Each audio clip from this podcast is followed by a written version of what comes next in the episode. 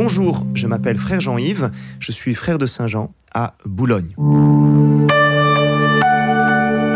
Chers auditeurs, aujourd'hui, je voudrais réfléchir avec vous sur la crise, sur les crises. Nous en avons tous, quelquefois à, différentes étapes de notre vie. L'Église, nous le savons, traverse une crise. Probablement que notre société traverse aussi différentes crises. Et je voudrais nous poser la question, est-ce que ces crises ne sont pas bien souvent des opportunités. Comment finalement traverser ces crises? Qu'est-ce qui va m'aider à ne pas baisser les bras? Comment dans les grandes épreuves garder la foi, l'espérance? Comment garder confiance dans l'Église, dans nos communautés, quelquefois même dans nos familles? Alors, comment traverser une crise? Première étape que je vous propose, revenir à notre identité. Pour ma part, je ne suis pas d'abord religieux, je ne suis pas d'abord prêtre, je suis, et c'est assez simple, je suis d'abord homme. Je ne me réduis pas à ma fonction, à, à mon boulot, à mes activités. Pour ma part, mon essentiel, c'est ma vie de prière et ma vie fraternelle avec mes frères. C'est l'oraison, c'est la lecture de la parole de Dieu, c'est mon lien personnel avec le Christ, c'est la vie des sacrements, c'est ma vie avec mes frères qui me détendent ou même quelquefois qui m'agacent. Et je sais que le Seigneur m'attend d'abord dans ces lieux-là. Je dois redécouvrir une certaine posture, retrouver le sens de ma vocation. Je suis, en premier lieu, enfant de Dieu, appelé par lui pour recevoir grâce sur grâce, pour recevoir sa miséricorde. Il s'agit de me remettre face à ma dignité, la redécouvrir, l'habiter, la vivre. Cette dignité, cette identité fondamentale, c'est d'être fils ou fille de Dieu, aimé, désiré de toute éternité. Deuxième étape que je vous propose, accueillir et consentir. J'essaye d'accueillir avec distance et recul la crise euh, qui se présente à moi. Une crise qui peut se vivre dans mon travail, une crise qui peut se vivre dans une relation avec une personne. J'essaye de prendre du recul et d'accepter cette situation. Cette situation qui s'impose, cette situation qui, j'allais dire, n'est ni bonne ni mauvaise. Cette situation qui, en premier lieu, est à recevoir, cette situation qui, en premier lieu, est à vivre. Je ne veux pas me battre, muser, perdre mes forces à lutter contre la réalité qui se présente à moi.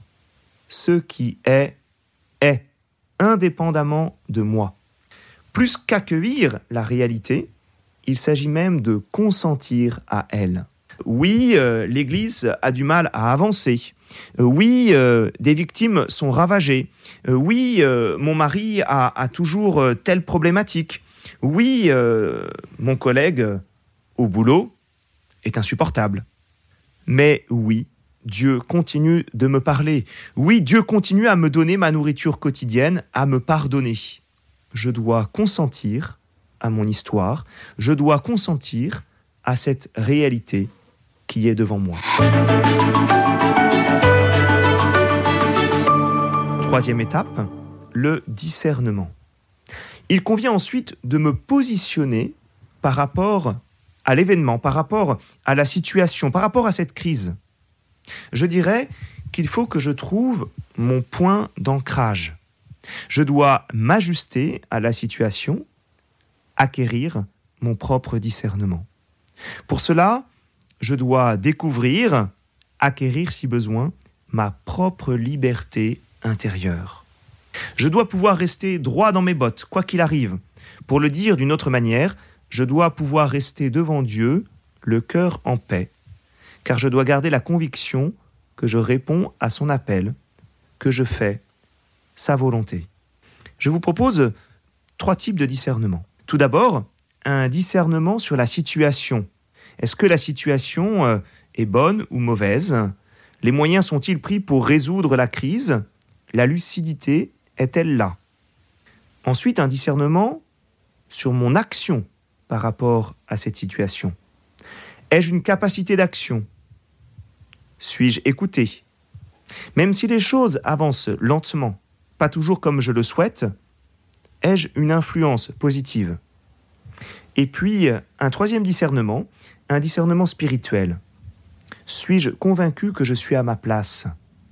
Puis-je continuer à travailler ainsi en conscience? Quatrième étape, la lutte. Lorsque la lutte devient plus forte, lorsque la crise est peut-être la plus profonde, lorsque des remises en cause deviennent personnelles, lorsque les doutes arrivent, lorsqu'on n'est plus capable de prendre du recul. Alors je crois que la première solution, la seule solution qui soit à mon niveau, qui soit accessible, qui soit réaliste, c'est ma propre remise en cause.